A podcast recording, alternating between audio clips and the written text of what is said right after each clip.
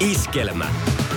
Sadun sunnuntai vieras. Tervetuloa Sadun sunnuntai vieraksi Marja Hintikka. Ihana olla täällä. Hei, sinäkin niin kuin, näitä hommia oot tietysti tehnyt ja sä oot myöskin paljon ihmisiä haastatellut. Kummalla puolella sä viihdyt itse paremmin niin kuin vastaamassa vai kysymässä? No ihan, ihan varmasti kysymässä, mutta se on hirveän terveellistä olla joskus siinä toisessakin roolissa, niin ymmärtää sen, että miltä, miltä haastateltavasta tuntuu ja se, että mitä tollasta, en, mitä mä nyt tähän, en mä tiedä, niin kuin, että, että kuinka haastavia tilanteita siinä voi tulla tai kuinka epävarma olo voi hetkittäin olla. Että mä ymmärrän mun haastateltavia paljon paremmin, kun mä välillä itsekin oon tässä roolissa. Että anna palaa vaan, bring it on. Joo, ja sitä on, niinku, no, no, niinku kaikista herkullisimpia niin. tyypit, jotka tekee myös tätä, niin, niin mm. tämä on niinku aina mahtavinta. No niin, mahdotetaas tilanne. Mistä sä oot tulossa ja mihin sä oot menossa? No mä oon tää aivan tukka sekaisin. Tai mä saan siis, tiedättekö lapsena, kun oli tukka sähköisen, se meni sillä nousi ylös ja seinää pitkin, niin mä oon vähän sen olosena täällä nyt ja Satu katsoo, mä oon vähän kauhuissaan, koska mä oon tulossa meidän kodin remontin starttipalaverista. Eli aika, aika isoiden asioiden äärellä ollaan tänään oltu oma uusi koti ja mitä siitä tulee. Tuleeko äiskelle oma työhuone? No mä en tiedä, jos mä saan jonkun, ei tule äiskälle omaa työhuone, mutta tulee tota ihana iso semmoinen niin Amerikassa sanotaan master bedroom. Kun meillä on ollut semmoinen vähän niin kuin mini, tässä vuosikaudet semmoinen niin kuin oma makkari on ollut vähän semmoinen, että sinne mahtuu lähinnä vaan sänky ja sitten sen sängynkin on vallannut lapset. Niin nyt me saadaan niin kuin eka kertaa kymmenen vuoteen siis ihan oikea makkari. Uhu. Oh yeah! Yes, no juhlan niin. paikka. No niin, kyllä, kyllä. Joo, joo. Minkälainen kodin hengetär sinä olet? Mä jostain sun somepäivityksestä, niin kuin mä ilahduin, kun sä jossain niin kuin kerroit, meillä ei käy siivoa. Ja meikä mm. niin kuin tuuletti tavallaan ihan sen takia, että kun ei meilläkään käy ja jotenkin, no saat kertoa itse, miksi teille ei käy esimerkiksi siivoa? No meillä ei käy siivoja, vaikka ehkä kyllä pitäisi. Me, meidän kotona vierailevat voisi olla just sitä mieltä. Mutta mä, mä en ole siis kauhean, mä oon vähän semmoinen boheemi. Mä oon enemmän se tyyppi, joka laittaa valot pois ja kynttilät palamaan, ettei pölyt näy. Et mä, mä, en, mä en ole sellainen niin kuin lasin alusnainen. Et, et mun mielestä kodissa pitää elää ja se elämä saa näkyä ja ei se ole ihan niin justiinsa. Et mä aina niin kuin mieluummin valitsen semmoisen yhdessäolon ja hauskan pidon kuin sen, että mä kulkisin rättikädessä. Tavallaan mä fanitan niitä ihmisiä, jotka kulkee rättikädessä. Että vai, et jos joku kertoo, että minä lajittelen legoja ja värikoodaan niitä tällaisiin rasioihin, niin mä oon ihan vau, että mä en ikinä pystyisi tohon, että sä oot ihan guru. Mutta mä, mä en ole kauhean, ehkä vähän huono kodin hengetär jopa. Tämähän on ihan niin kuin loistavaa, koska meidän äitien sukupolvihan on täysin sitä, että he ovat niin kuin kasvatettu siihen, että Jep. joka lauantai viedään niin kuin mööpeli tulos. Äitini esimerkiksi on pitänyt kaksi viikkoa ennen joulua lomaa, että voi siivota sen kämpän. Ja sitten itse on ihan sellainen, niin kuin, että tota, mä nyt vähän imuria näytin mm. tuossa oli et, pari viikkoa, kun siitä nyt Miksi? on. Joo, et en mä ihmettele, jos se joulu on vähän ressannut, että pitää kun seinät ja katotkin pestä.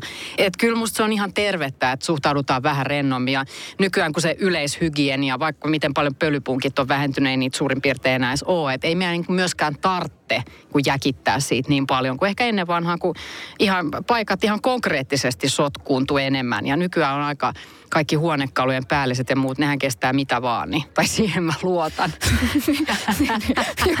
Tässä näin niin kuin fiilistellään, että ei tarvitse Ei niin tarvitse kaikki ihan järkyttyneet, mutta et kyllä se, et onhan se, mäkin oma äitiä katson, niin kyllä siellä on se semmoinen seitsemän sorttia pöydässä, pitää aina olla kunnossa. Sehän on hienoa mä ihailen, mutta kun mäkin teen niin paljon duunia, mä, mä käyn töissä, näin, mutta ei mulla ole siis, että sit mä voin valita, että onko mä mun lasten kanssa ja naureskelen ja pelailen Afrikan tähteen vai rupeeks mä siivoamaan, niin mun mielestä se Afrikan tähti on kuitenkin parempi valinta. Sadun sunnuntai vieras. No nykypäivänähän ei niin kuin mistään muusta juuri puhutakaan kuin siitä, että kaikilla on se riittämättömyys ja kaikki uupuu ja muuta vastaavaa. Niin tota, miten sinä vältät sen, että ei tuu sitä riittämättömyyden tunnetta? No mä oon yrittänyt luopua siitä ajatuksesta, mitä koko ajan hoetaan ja se tulee tuolla Instagramissa ja kaikkialla vastaan tämä tämmöinen huoneen taulu, että be the best version of yourself. Että joka päivä, että just se on vähän ehkä tämmöinen urheilumaailma, että sun pitäisi olla joka päivä paras versio itsestäsi. Ja jos mä mietin vaikka viimeistä kuutta vuotta, kun meillä on ollut pieniä lapsia, että jos mun olisi pitänyt olla paras versio itsestäni, niin mä en olisi saanut niin kuin noustua sohvalta. Mä en ole saanut mitään tehtyä, mitään mun töitä, koska mä oon joutunut menemään vaikka suoraan lähetykseen joskus kymmenen kertaa yössä heräneenä. Mä, mä oon ihan semmoinen niin semihanurista oleva versio itsestäni joka päivä. Mä en ole ikinä niin kuin paras versio itsestäni ja musta se on ihan väärä vaatimus. Eihän meistä kukaan ole. Kuka kokee niin kuin, että juuri nyt olen paras versio itsestäni. Ehkä just jos on menossa jonnekin linnanjuhliin ja sä oot käynyt meikkaajalla ja viimeisen päälle puku, niin sä voit hetken tuntea niin, mutta eihän kukaan koe niin ja sitä toitotetaan meille. Et mun mielestä siitä kannattaa ihan ensimmäisen luopua. No mutta oletko siinä koskaan kipuillut sitä asiaa? Siis ainakin vaikuttaa, että se on jotenkin tullut ehkä luontaisestikin, mm. vai? No oon mä siis, mä, ehkä, mä olin ehkä lapsena aika semmoinen, just semmoinen kympin tyttö suorittaja. Että mulla oli ehkä, mä, mä oon vähän semmoinen taipuvainen siihen, että mä havaitsen, että aa tällaista, tätä ympäristö minulta odottaa ja sitten mä alan toteuttaa sitä. Ja, ja se oli ehkä lapsena. Lapselle se on tietenkin tyypillistä, että saistii, että mitä, mitä vanhemmat, mitä opettajat musta haluaa. Mutta mä oon kyllä tietoisesti opetellut siitä pois, että elämästä tulee ihan hirveetä ja kyllähän siinä uupuu ja pää räjähtää, jos, jos ikään kuin koko ajan pitäisi jotenkin olla viimeisen päälle. Et se on, mutta se on hirveän terveellistä välillä, välillä olla niin silleen, mennä palavereihin paidat nurin päin. Mä oon mennyt siis ihan tosi tärkeisiin asiakaspalavereihin. Mä huomaan, jaa, täällä onkin lappu etupuolella. Et sit vaan niin fake it till you make it. Ihan vaan pokka hymyllä palaveri läpi. Eikä siinä mitään. Meillä kaikilla käy sellaista, mutta musta tuntuu, että nyt tämä aika on sellainen, että me niin peitellään toi puoli itsestään. Mä yritän koko ajan tuoda sitä niin kuin ilmiä sanoa ääneen myös, että tällaista tämä nyt on, että täällä ollaan vähän väsyksissä sekaisin, mutta ei se mitään. Koetko sä äh, olevasi jonkun sortin esikuva? No en, en mä ehkä osaa ajatella, ehkä semmoinen niin vertaisihminen, että mä haluan myös näyttää sitä, että, että hei meillä, yhden ohjelman slogankin oli, että meillä kaikilla on ihan samanlaista, siis Marja Hintikka Liven slogan, koska musta tuntuu, että se on se viesti, mitä ihmiset tarvitsevat. Sen tunnistaa itsessäkin, että sä oot helposti ajatella, että mä oon vaan, että mulla on täällä aina kaikki aivan mullimaa, että kaikki muut hallitsee elämää, kaikilla muilla onnistuu. Niin sitten näyttää se, että hei, ihan sama meininki täällä, kaikilla samat, niin, kuin, niin se on se viesti, mille musta on tosi paljon tilausta tässä ajassa, että kun nähdä sitä muidenkin sähläämistä ja epäonnistumista ja sitä semmoista niin kuin arjen säätöä, koska sitähän se on kaikilla. Satu, sunnuntai ja vieras. Sadun sunnuntai vieras.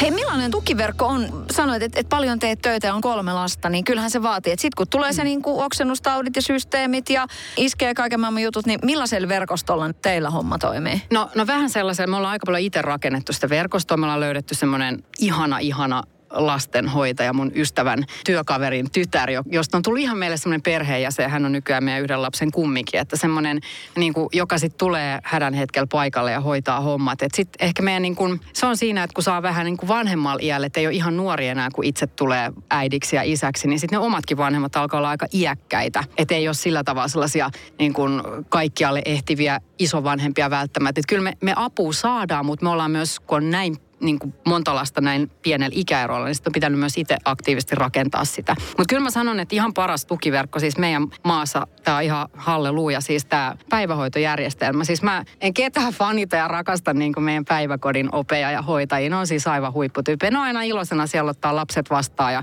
mä voin luottaa, että niillä on koko päivä asiat hyvin, kun mä tienaan perheelle rahaa. Että se on ihanaa, että meillä on tällainen hyvinvointiyhteiskunnan tarjoama tukipalvelu. Mutta sitten just äh, niin kun tavallaan tässä ajassa tulee myöskin se, että et kun asutaan vaikka kaukana vanhemmista ja, ja sitten on just vähän semmoinen, että ollaan tosi yksinäisiä. Niin. niin miten sä jotenkin siitä ehkä rohkaiset siihen, että sitä pitäisi niinku vähän itse niinku rakentaa, että pitää niinku rohkeasti itsekkäästi katsoa, että mitä me oikeasti tarvitaan. Me tarvitaan nyt se lastenhoitaja. Hmm. Että ei voida niin kuin vaan sitten venyä iskät ja äiskät ihan niin kuin tappiin asti ja sitten jättää kaikki tekemättä ja vaan niin kuin venyä venyä loputtomiin. No kyllä se, siis kyllä mä niin kuin sanon, sanon, että me, me ollaan sellaisia laumaeläimiä, että meidän pitäisi asua sellaisissa yhteisöissä, missä on kaikenikäisiä ihmisiä, että, että ne lapset ikään kuin soljuu siellä lauman mukana. Silleenhän meidät niin kuin biologisesti on luotu, eikä sellaisia, että niin kuin ydinperhe kököttää ahdistuneena kolmiossansa ja katsoo telkkaria, vaan siinä pitäisi olla niitä setiä, tätei, isovanhempia, tulla sitä sellaista niin kuin sukupolvien välistä kommunikaatiota. Siis lapsethan fanittaa mummoja ja pappoja. Siis ei, samat tien kun tulee joku tämmöinen isovanhempi tai sen ikäinen ylipäänsä vaikka kadulla juttelemaan, niin mehän ei olla mitään. Äiti ja isi on ihan, ihan nollat heti siinä, että, että lapset rakastaa ahdistaa hengailla siis tällaisen mummia vaari ikäisten senioreiden kanssa. Että kyllä mä niin kuin yleisesti ajattelen, että meidän pitäisi tehdä myös yhteiskunnan tasoisia ratkaisuja. Että, että miksei vaikka seniorit, talot ja päiväkodit ole samoissa talokomplekseissa. Että voisi olla sellaista vuorovaikutusta, kun on hirveästi isovanhempia, jotka kaivat, voiko olisi lapsen lapsia, syntymys vähenee. Että miksei meidän lapset halua lisääntyä ja niitä ahdistaa. Sitten on taas paljon, kenellä ei ole sitten, ei ole sitä mummo- ja pappakontaktia. Että, että me voitaisiin tehdä paljon ratkaisuja, millä saataisiin tätä niin kuin sukupolvien välistä kanssakäymistä. Et musta tuntuu, että kaikki on niin jotenkin yksin, että lapsiperheelliset puurtaa yksin, ikäihmiset on yksin, teinit kokee yksinäisyyttä. Että eihän tässä ole mitään järkeä, että kaikki on omissa poteroissaan yksin. Että tehdään nyt jotakin, että me ollaan hyvinvointiyhteiskunta, me voidaan ratkaista. Se on mun yksi iso sellainen ikään kuin sosiaalisen kulttuurin missio, mitä Suomessa pitäisi tehdä. Meidän pitäisi saada eri sukupolvet taas samoihin taloihin, samoihin keskusteluihin. Niin kuin tehdään tätä yhdessä. Mehän ihaillaan hirveästi jotain etelä-eurooppalaista. Siellä kaikki perheet yhdessä ja kaikki tykkää lapsista ja näin. Se johtuu siitä, että siellä on eri-ikäiset ihmiset on keskenään yhdessä. Me ollaan kadotettu se. Iskelmä. Sadun sunnuntai vieras. Sä oot mukana laatimassa tämmöistä lapsistrategiaa Suomen tasolla, että miten saataisiin tätä mm. hommaa niin kuin ruotuun. Kuin iso sydämen asia tämä on sulle? No se on mulle sydämen asia se sen perheestä puhuminen. Mä en niin kuin katso sitä vaan, että minu, minä olen äiti ja pienet lapset, vaan meistä jokainen on jonkun perheen jäsen. Meillä kaikilla on lapsuusmuistot, on ne sitten kauniita tai, tai kurjempia, mutta me, si, siitähän meidän koko identiteetti ja meidän elämä rakentuu sen lapsuuden pohjalle ja me kannetaan sitä niin kuin hautaan asti sitä sisäistä lasta ja me, meillä kaikilla on kaipuu perheeseen. Musta on ihanaa, että perhekäsitys laajenee. Että joillain äh, ihmisillä se on mullakin tosi pitkään. Mä koin, että mun ystäväpiiri on mun kun lähiperhe. Mä olin heidän kanssa eniten tekemisissä ja sain sieltä mahtavaa tukea ennen kuin sitten, ennen kuin sitten sain lapsia. Mutta tavallaan, että me, me niin kuin kaikkien pitää puhua perheestä ja mitä se kellekin merkitsee. Että se ei ole vaan mikään ydinperheellisten juuri synnyttäneiden äitien tehtävä, vaan niin mitä, mitä kenellekin se perhe, perhe on ja sitten vahvistaa sitä kokemusta ja että me saataisiin sitä, kun kaikki huutaa sitä yhteisöllisyyttä, että mä haluan olla ihmisten kanssa. Että, että mä luulen, että suomalainen kulttuuri, että meidän se vähän se miinuspuoli, että mehän ollaan hirveän sinnikkäiden maineessa tuolla maailmalle. Kumpa saisi suomalaistyövoimaa, että ne on rehellisiä, ne painaa töitä ja talvisodan henki. Vähän niin kuin se, ja me ollaan sellaisia, mikä on hienoa, mutta se kääntöpuoli siinä on se, että me ehkä liikaa pärjätään yksin. Että me viimeisen asti tarvotaan siellä niin kuin suota pitkin ja vaan yritetään selvitä, että, että miten me saataisiin vähän aukeamaan, että ihmiset voisi myöntää, että hei, mä tarvin sua. Mä tarvin toista ihmistä, koska me ollaan laumaeläimiä. Meistä kaikki tarvii toista ihmistä. Onko sun ollut vaikea sitä koskaan myöntää, että säkin tarvit jotain? Että sä et itse välttämättä kaikessa niin pärjää? on tosi vaikea. Mun on tosi vaikea, niin kun, mä paasaan tästä niin kuin aivan täällä innoissani, mutta just klassinen suutarin lapsella ei ole kenkiä. Mä, mä, siksi mä haluankin puhua tästä, koska mä huomaan se itsessä. Mä oon just semmoinen soutajanainen, joka henkihieverissä hakee järven yli polttopuita, vaikka kaikki on mennyt. Niin kuin sellainen, se, se jotenkin on meihin, meissä asuu niin voimakkaana se ja ehkä myös se, että sota-ajoista ei ole niin kauhean kauan, että et, et meidän, meidän maassa ollaan oltu siinä tilanteessa, on pakko selvitä, niin me kannetaan sitä, sitä selviytyjäroolia niin kuin vielä sukupolvien päästä. Et mä yritän just tästä avoimesti puhumalla, mä yritän niin kuin päästä sitä, että hei voi olla se, että nyt mä en jaksa, auttakee niin kuin huutaa ja mä koko ajan puhun sitä myös itselleni, että hei, että nyt, nyt sä tarvit breikin. Mä teen tosi paljon duunia, mä oon aina tehnyt ihan silleen narkomaani hengessä lähes. Niin kuin, ja on tietenkin, kun on saanut tehdä intohimotöitä, niin se vie helposti mukanaan. Mutta et, kyllä se on tärkeää, että välillä myöntää, että hei, nyt mä nostan kädet ylös, että nyt mä tarvin apua, joku muu saa hoitaa ja se on ihan fine. Että siitä ei myöskään saa kokea syyllisyyttä.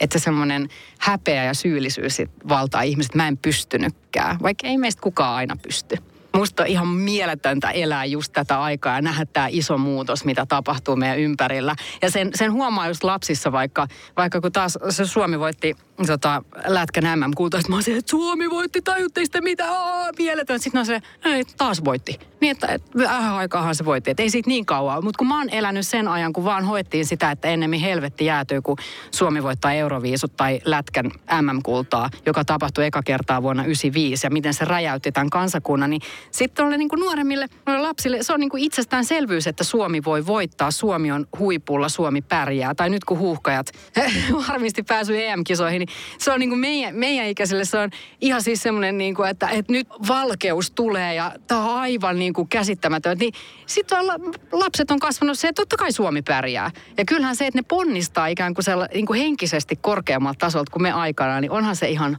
huippua seurata sitä. Ja, ja nyt mä just mietin, kun Sanna Marinin pääministeriössä valmistui, oli viime, viime keväänä tota Vappu ja Maria Livessä vieraana mahtava tyyppi.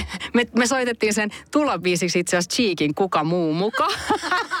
me muistettiin se, muistettiin se, kun tämä pääministeriössä sinetöity, niin se aika hyvin sopii, että ehkä, ehkä osattiin vähän niin kuin nähdä, että Sannalla on isoja saappaita edessä. Mutta musta tuntuu ihanalta, että mä voin kertoa sellaista tarinaa, että hei, että olipa kerran Sanna, jolla lapsuudessa ei ollut ehkä niin paljon leluja ja isäkin joi liikaa viinaa ja äidille ja isälle tuli ero. Mutta sitten äiti ja äidin tyttöystävä kasvatti Sannan. Hän pääsi kouluun ja Suomessa, kun koulutus on ilmasta, kuka vaan voi pyrkiä korkealle. Ja nyt hänellä on yksivuotias pieni Emmi-tyttö ja hänestä tuli Suomen pääministeri, koska isä osallistuu niin aktiivisesti perhe- ja lastenhoitoon ja tukee Sannaa tässä niin kuin poliittisesti tämän maan isoimmassa pestissä. Mä voin kertoa tollaisen tarinan mun tyttärelle, niin onhan se ihan huikeeta verrattuna siihen, millaisia ne tarinat oli vielä vaikka omassa lapsuudessa. Millaisia oli naisten urat, mihin, mihin sulla oli ikään kuin lupa ponnistaa, niin kyllä, kyllä se on hienoa ketuttaako sua se, että esimerkiksi sitten kun oli Antti Lindman siinä ja sitten hänen kohdallaan ei, ei kysytty, että miten sä aiot yhdistää pikkulapsiarjen ja tämän niin kuin mahdollisen niin kuin pääministeripesti, mutta sitten Sanna Marinin kohdalla tämä asia otettiin esille, että miten kun sulla on se yksivuotias, niin miten tämä yhdistyy. Turhauttaako se sua vai onko se vaan sillä, että no tällaista tämä nyt on? Kyllä se turhauttaa. Et mi, mi, et kyllä siellä edelleen tällaisissa tilanteissa huomaa, että ne vanhat rooliasetelmat pätee, vaikka molemmat varmasti, Antti Lindmankin on hyvin omistautuva isä. Että et miksi se sitten henkilöityy. Että se on sitten sellaista vanhaa maailmaa, mutta pikkuhiljaa se muuttuu niin kuin askel askeleelta, että mä aina vaan iloita näistä, niin kuin, että et ne tarinat, joita me kerrotaan seuraavalle sukupolvelle, mitä he näkee. Niin kuin esimerkiksi silloin, kun Tarja Halonen oli presidenttinä, niin mä muistan, kun ystävät kertoivat, että niiden, niiden pienet poikalapset, ne ajattelee, että presidentti on aina nainen. Niin toki nyt ajatellaan entistä enemmän se niin kuin tämä tämmöinen sukupuolen kautta ajattelu on vieläkin laajentunut ja se on vielä terveemmän pohjan, ei meidän tarvitse määritelläkään niin, että kuka on mitäkin. Että siinä meidän lapset tulee olemaan vielä kymmenen askelta pidemmälle, että ei edes puhu sillä tavalla naisista ja miehistä niin kuin me vielä täällä nyt. Mutta mut on se, mä, mä nautin tästä niin kuin maailman muuttumisen seuraamisesta. Et mä en ole sellainen, ennen oli kaikki paremmin. Mun mielestä nyt on kaikki paremmin ja tulevaisuudessa vielä paremmin. Sadun sunnuntai vieras. Sitten niin kuin asia, josta, josta tosi paljon puhutaan nykypäivänä aivan niin kuin uudenlaisiin kirjaimin, on tietysti ruoka. Hmm. Millainen suhde sulla on ruokaan? Sen ympärillähän on niin kuin joka, joka niin kuin ikistä koulukuntaa. Se on vähän niin kuin uskonto. On. Monessa mielessä tällä hetkellä. Mä, mä rakastan laittaa ruokaa. Musta se on semmoinen rakkauden teko laittaa perheelle ruokaa. Et mä en varmaan jaksaisi laittaa ollenkaan niin paljon ruokaa kuin mä nykyään laitan. Toki se on vähän sellaista suurtalouskokkimeininki, että kun sitä pitää laittaa niin viisi ateriaa päivästä, vaikka niin lomaajat, niin tuntuu, että sitä koko ar- olemista määrittää se, että mi- miten, mistä seuraava ruoka, tietenkin kun pienet lapset tarvitsee sen päivärytmin. Mutta mä tykkään ruuasta ja mulla ei ole ollut ikinä sellaisia niin kuin kompleksisia ruokasuhteita, mistä mä annan tosi ison kiitoksen mun äidille ja isälle ja mun, mun lapsuuden perheelle. Siellä oli hyvin tämmöinen niin arkinen ja neutraali suhtautuminen ruokaan. Et mun äiti ei esimerkiksi koskaan vahdannut, mitä hän laittaa suuhunsa. Ja sitten mä yritin olla kasvissyöjä joskus lukiossa. No täällä on tätä kasviskeittoa, että tuossa on lihasoppaa, sehän on täynnä kasviksia.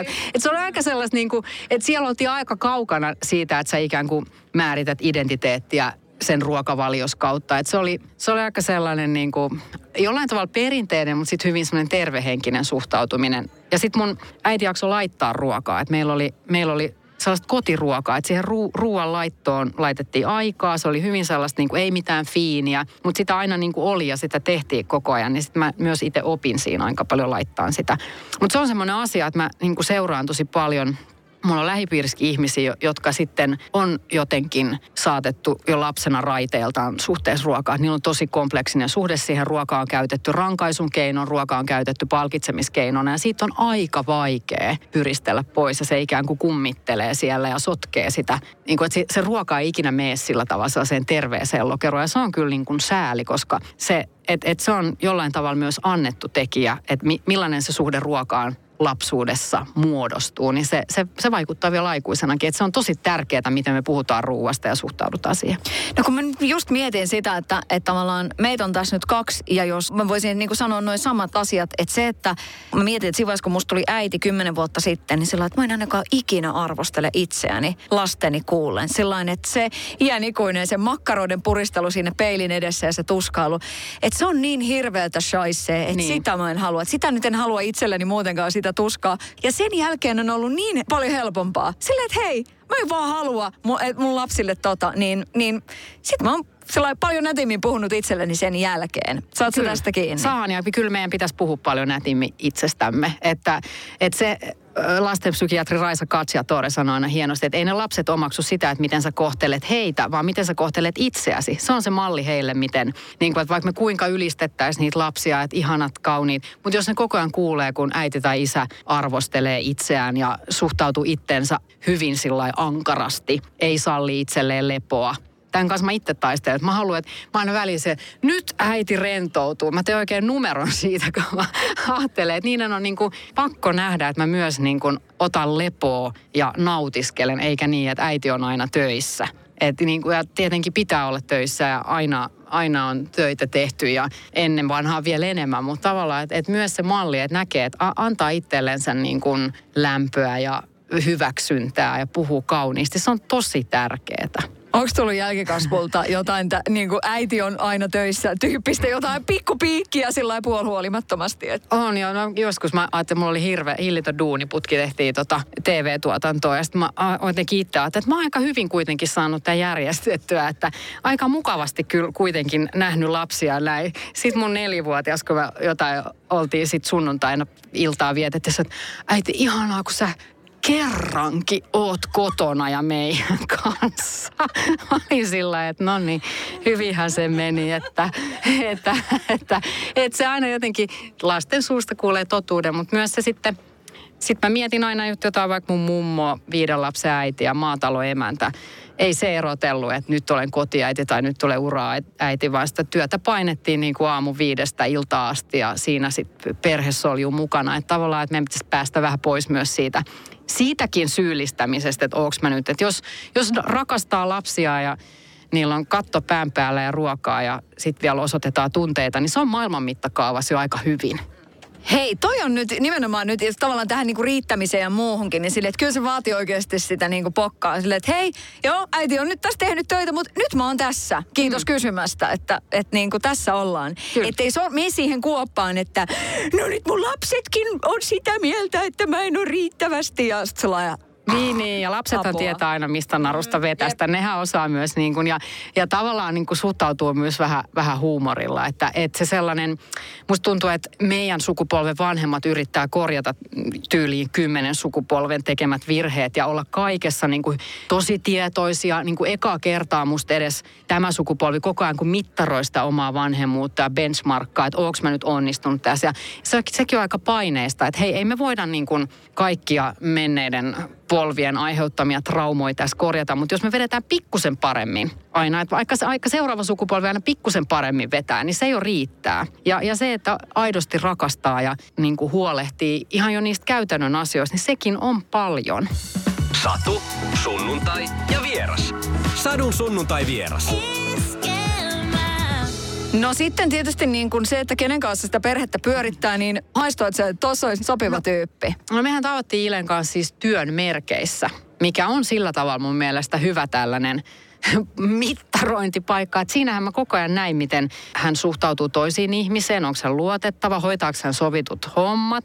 Että siinä samalla kun ihastuin noin muuten niin kuin hullaannuin, niin näin myös sen. Ja nimenomaan musta, niin kuin, ja mä oon tehnyt Ilen kanssa duunia, siis ihan työtyötä just, just täällä radion puolella silloin aikanaan paljonkin. Ja, ja tota, tietyllä tavalla me nyt tehdään työtä sit kotona yhdessä, että se, että mä voin luottaa ja, ja niin kuin se aina tekee, minkä se lupaa ja enemmänkin. Ja se aina niin kuin seisoo sen tiimin takana. Se on Ilon superlojaali ja super semmoinen läsnä oleva. Ja mikä sen parempaa myös perhe-elämässä. Että kyllä, kyllä se kannattaa tsekata se tyyppi, kenen kanssa perhe, perhehommiin lähtee. Että, että se, on, se on välillä aika, kun mennään vähilunilla, niin se, se ikään kuin arjen ei edes realismi, vaan inhorealismi iskee, niin se on tosi tärkeää, että se ihminen on semmoinen, joka niin kuin ei petä niissä käytännön asioissakaan. Mä muistan silloin, kun te teitte kimpas niinku aamulähetystä ja sit mun kaveri sanoi, että hei, noihan muuten mm-hmm. seukkaa. Sitten silleen, että sitä ei mistään kuule. Joo. Niin miten hyvin omasta mielestä se meni, että sitä ei niinku sitten kuullut siitä? No kyllä, kyllä se meni ihan, siis mä luulen, kun me tehtiin vielä, siinä oli peltsi sitten. Mä ensin aloin tehdä peltsin kanssa, sitten Ilekin tuli siihen tiimiin. Niin sitten aika moni oli koko ajan, että Marialla ja peltsillä on jotain, hehe. Sitten me oltiin siellä vaan, no vähän väärin meni nyt toi veikkaus, mutta, mutta kyllähän juontajaparista aina jotenkin ihmiset haluaa ja rakastaa arvuutella, että mikä se niiden suhde on oikeasti. Että et se on musta se, semmoinen homman juju. Ja siinähän toki tutustuu ihmiseen, myöskin Peltsiin, jonka kanssa silloin tein, niin meistä tuli hyvät ystävät. Ja niin kuin tavallaan oppii tunteet toisin läpikotaisin, kun sä siinä aamu tuimaan neljä tuntia tuijottelet toista silmiin ja joka päivä. Niin siinähän viettää ihan älyttömästi aikaa yhdessä. No sit se oli jossain lehdessä, joku oli saanut 200 euroa siitä paljastuksesta, niin, niin, tota, niin sit se oli vähän, sit se vähän niin kuin jotenkin, se vähän ahisti, että apua, että mitä, miten nyt ihmiset suhtautuu, mutta ei siinä sit mitään, että elämähän se vaan on. Mutta ihan legendaarinen niin työpaikkaromanssi. Kyllä, ihan klass, klassinen, joo. Niin. Joo, työpaikkaromanssi. Niin, niin mietin, että oli, silloin ehkä oli kopio huoneitakin, niin tuliko siellä käytyä tyyppisesti? Ei, että se oli siinä ihan keskellä toimitusta. se, meidän, se olisi ihan kaikkien työ, että ehkä ei ihan siellä, että tota, mutta et kyllä se, totta kai sellaiset niin kuin jotkut pikkujoulut ja näin, niin siellä sitten ehti jutella yömyöhään asti ja näin. Et mun mielestä, mä oon joskus kuullut, että tai Jenkeissähän se on tosi yleistä, että esimerkiksi työpaikkaromanssit on kielletty, että sä allekirjoitat työsopimuksessa sen, että se on niin kuin irtisanomisperuste. Niin aika kauheeta, koska missä tällaiset työhullut, missä muualle tapaisi ihmisiä kuin työpaikalle. Että on se aika julmaa, jos ne jotenkin olisi kielletty. Mä kannatan työpaikkaromansseja ihmiset. Sutiskaa töissä. Niin mä mietin, että mitä hyvää siitä on niin kuin työnantajalle. No ainakin mm. työpaikalle tulomotivaatiota ainakin. No, kyllä, joo. No mä tiedän, mulla oli ainakin yksi pomo, jolla oli ihan semmoinen fantasia, että rakastavaiset vetäisi radio-ohjelmaa yhdessä. Mä olin tässä you got it ole hyvä. Et, ja onhan rakkaus valtava voima ja se semmoinen mm, energia, mikä siitä syntyy, on myös tosi produktiivista. Et kyllähän ihmiset niin kuin rakkauden voimin ne on syömättä ja nukkumatta viikkokausiin, niin jos se sitten vielä niin kuin menee työpaikan eduksi, niin onhan siinä paljon energiaa. Että kyllä sellaista rakkautta kannattaa vaalia. On se sitten niin tukea ihmisiä heidän ihmissuhteissaan ja, ja jotenkin arvostaa sitä. Että kyllä rakkaus on iso, iso voimavara kuin kaikkialla. Isoin itse asiassa. Niin. Mikä se teidän liima on? Mikä teidät pitää yhdessä? No se on sellainen, vähän niin kuin sellainen yhteenjuurtuminen. Että se on jotenkin enemmän kuin vaan vielä semmoinen rakkauden huuma, joka toki vaaditaan, että kaksi ihmistä menee kimppaan ja alkaa kokeilla, että tulisiko tästä mitään. Mutta se on vähän kuin semmoisen niin puujuuret, että ne koko ajan kun levittäytyy laajemmalle ja syvemmälle ja vahvistuu. Et sitä musta on sellainen pitkä, syvä rakkaus. Ja se semmoinen toisen täy- täydellinen hyväksyminen ja, ja semmoinen arvostus niin kuin toista kohtaa, jota osoittaa kuin siinä arjessa. Ei niin, että kaikki perustuisi vaan silleen, että kerran vuodessa päästään kahdesta jonnekin, vaan että se näkyy siinä arjen tasolla se rakkaus. Ja se on se niin kuin salaisuus. Että se ihan klassinen, että ei ota toista itsestäänselvyytenä, vaan se, että vau, mikä tyyppi mulla on täällä. Ja näyttää sitä koko ajan milloin sulla menee hermot ihan täysin, koska siis mietin itse, että mä en oikein mahu mun miehen kanssa saman aikaan keittiöön.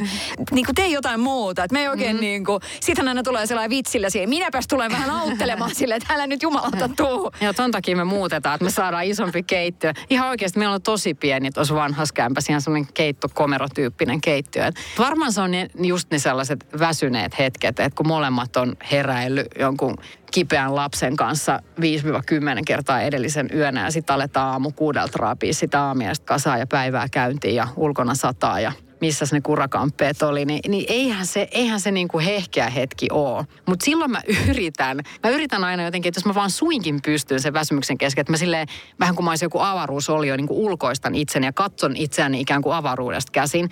Ja näkisin edes pienen pilkahduksen sitä huumoria, mikä siihen kaaukseen liittyy. Että onhan toi nyt, että totapa voisi taas kiikkustuolissa muistaa, niin se auttaa usein. Sadun sunnuntai vieras. Luokkajuhlat on tässä niin kuin pyörii tällä hetkellä ja sitten tulee Maria ja Vappua tuossa live-hommaa. Ja, ja, ja sitten sit on Villa Hintikka myöskin. Millainen TV-juontaja se itse oot? Mitkä sun vahvuudet on? No mä oon tosi sellainen ihmisihminen, että mä rakastan niitä kohtaamisia. Mä rakastan kuunnella ihmisten tarinoita. Että mä en missään nimessä ole sellainen kabaree-tähti, joka pystyisi mennä vetämään, niin kuin laulamaan ja tanssimaan. Että mua ei kannata pyytää laulamaan, ellei halua elinikäistä kuulovammaa. Mä jaksan loputtomasti niin kuin haastatella ihmisiä kuunnella heidän tarinoita, koska mä koen, että niistä niin kuin oppii paljon. Että Villahintikan tekeminen oli ihan tosi ominta minua, koska siinä mä sain viettää rauhasaikaa suurten persoonien kanssa, ihmisten, joille on tapahtunut uskomattomia asioita elämässä ja vaan kuunnella. Se oli siis ihanaa. Et se on ehkä se, mitä mä tykkään, tykkään tehdä. Ja, ja toki sitten, no Villahintikka äh, tehtiin kesällä, mutta sitten toinen asia on suorat lähetykset että Vappu ja Maria live kun taas alkaa, niin siinä on, missään ei ole sellaista energiaa kuin suorissa lähetyksissä, että niitä on ihan mahtava tehdä. Ja siinäkin No viime, me just eilen vitsailtiin tuossa, että mehän ke, viime kevään haastateltiin kolme eri pääministeriä, kun meillä oli peräkkäisillä viikoilla. Oli, ensin oli Juha Sipilä, sitten oli Antti Rinne, sitten vielä Sanna Marin ja nyt kaikki heistä on pääministereitä. Että pitää katsoa, että miten sens. Eihän tuosta vielä kuin yksi noista pitäisi saada kolme presidenttiä nyt sitten. Se on niinku aikamoinen tota, tämmöinen... Pieniä niinku, tavoitteita pitää laittaa. Kevyet mediot Joo. siellä. Mm. Missä sun niinku, isoimmat unelmat on? Mistä sä haaveilet? No mä oon saanut tehdä työelämässä niin ihania juttuja, että mä otan niistä jokaisen sellaisen lahjana. Että niin kauan kuin saa tehdä sellaisia intohimotöitä, niin se on etuoikeutettu. Ja mä rakastan telkkarin tekemistä, mä rakastan radiota. Mä heti että mä haluan tänne, mä jään tänne sadun studioon, enkä lähde pois.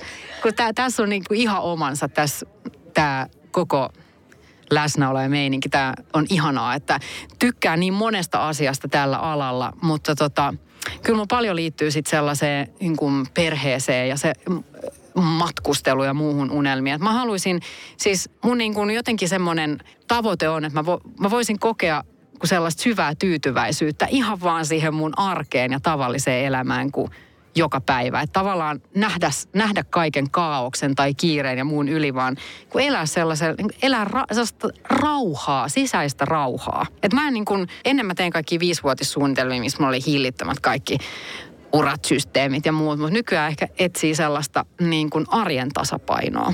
No asteikolla yhdestä kymmeneen, miten, miten se tällä hetkellä on niin kuin arjen tasapaino? Onko sulla sisäistä rauhaa? No kyllä sitä on koko ajan enemmän. Et mä oon vähän sellainen jungilainen, niin kuin uskon kuin jung, että ihminen tulee iän myöntä aina entistä enemmän omaksi itsekseen. Että kyllä mä sillä tiellä oon. Mutta ehkä just nyt tämä viikko, mä oon täällä posket punaisen. Nyt mä oon ehkä sellaisessa, kyllä mä oon aika hyvässä. Mä oon kuitenkin kasi, mä sanoisin kasi on tällä hetkellä. Mä oon melkein kiitettävä rauhallinen, mutta en ihan... Näin jo otsikot, entinen kympin tyttö, tällä hetkellä mennään kasissa. Mutta tavoittele, ta, mut on, ta, onko se tavoite se kymppi? Sit siinä niin kuin sisäisessä rauhassa. No se on se sellaisessa, ja eihän elämähän heittää kierrepalloa, että sä et voi koskaan tietää, mitä seuraava päivä tuo tulessaan. Kaikille tulee niin kuin tragedioita ja suruja ja murheita vastaan, mutta ehkä sellainen, että, että pystyisi ottaa elämän sellaisenaan, ikään kuin olla silleen itsensä kanssa rauhassa ja, ja nähdä niin kuin sen elämän itsessään, että tämä on lahja, että mä saan elää ja mä sain nähdä, kun toi aurinko nousee. Että sellainen fiilis, että, että ikään kuin ei ole niiden kaikkien äh, tuulten vietävissä ja ei, mit, että pääsisi kaikesta sellaisesta FOMosta, että apua mä en ole nyt tuolla enkä tuolla ja tuollakin kaikki on valilla, mutta minä en ole koskaan. Että et ei vapautuisi sellaisista niin ulkopuolelta tulevista vaateista. Ja mä kyllä aika hyvin oon sillä tiellä, mutta mä haluan vahvistaa sitä. Mä oon siellä kasissa.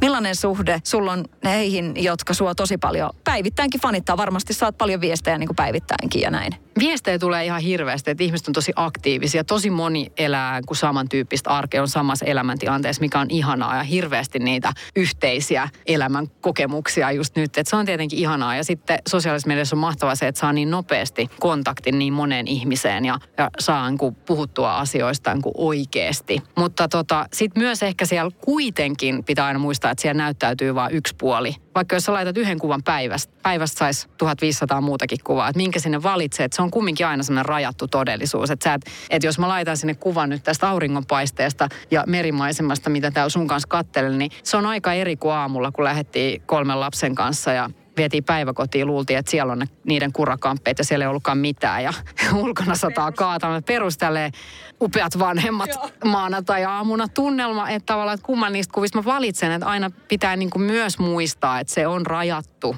todellisuus, mitä me katsellaan. Että pitäisi, pitäisi niin jotenkin suhtautua hyvin neutraalisti, siis kaikkea, mitä näkee sosiaalisessa mediassa. Että kyllä mä silti, mä oon ehkä semmoinen live-kohtaamisihminen, että mä, mä haluan hoitaa asiat silleen kasvotusten ja katsoa silmistä silmiä. Että se, se ei meistä katoa mihinkään se luola-ihmisyys, että vaikka me kuinka ollaan online ja kaikki on somessa ja ihmisiin saa kontakti, niin ei kadoteta sitä live-kohtaamista, koska me ollaan kumminkin eläimiä, jotka tarvii niin kuin kontaktia, live-kontaktia, kosketusta ja kaikkea sitä.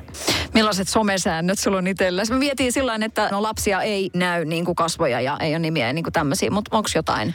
Joo, lasten suhteen mä oon aika tiukka, että heitä ei tosiaan näytetä siellä, mutta sitten, no lapsethan sitten, jos ne saa puhelimen käteen, niin välillä on sinne humpsa napsahtanut Instastoriin kaikenlaista kuvaa äidistä. Sä vaan, mitä sä teet? Sitten mun kaveri, niin huomasitko, että siellä varmaan poika on nyt ottanut susta tällainen alusvaatekuvan tonne, että se on tuossa storissa, että ehkä haluat poistaa. Mä se, selvä. Niin, näitä, että mulle ehkä, että tää on vähän tämmöinen villimaailma, sitten kun se on se kuvake siinä ja aika helposti lapsethan on aika taitavia heti niin kuin pienetkin niitä käyttämään. Mutta mut mulla on aika tiukat säännöt siis iltaisin, että mä laitan aika aikaisin. Mä en kahdeksan jälkeen, ellei mä oon sitten niin vaikka työkeikalla, niin mä en somettele ja katon ruutuja, koska mä oon herkkä uninen, niin mä haluan rauhoittaa ja suosittelen muillekin. Usein mä laitan jopa jo kuudelta, että silloin kun aletaan olla lasten kanssa, niin mä, mä niin kuin hylkään sen mä en halua katsoa mitään. Mulle myös uutiset on ikään kuin duunimaailmaa. Mä ollaan heti, että Aa, maailmasta tapahtuu tällaista. Ja sitten mun aivot alkaa suristaa, että ruudut kiinni ja liveä.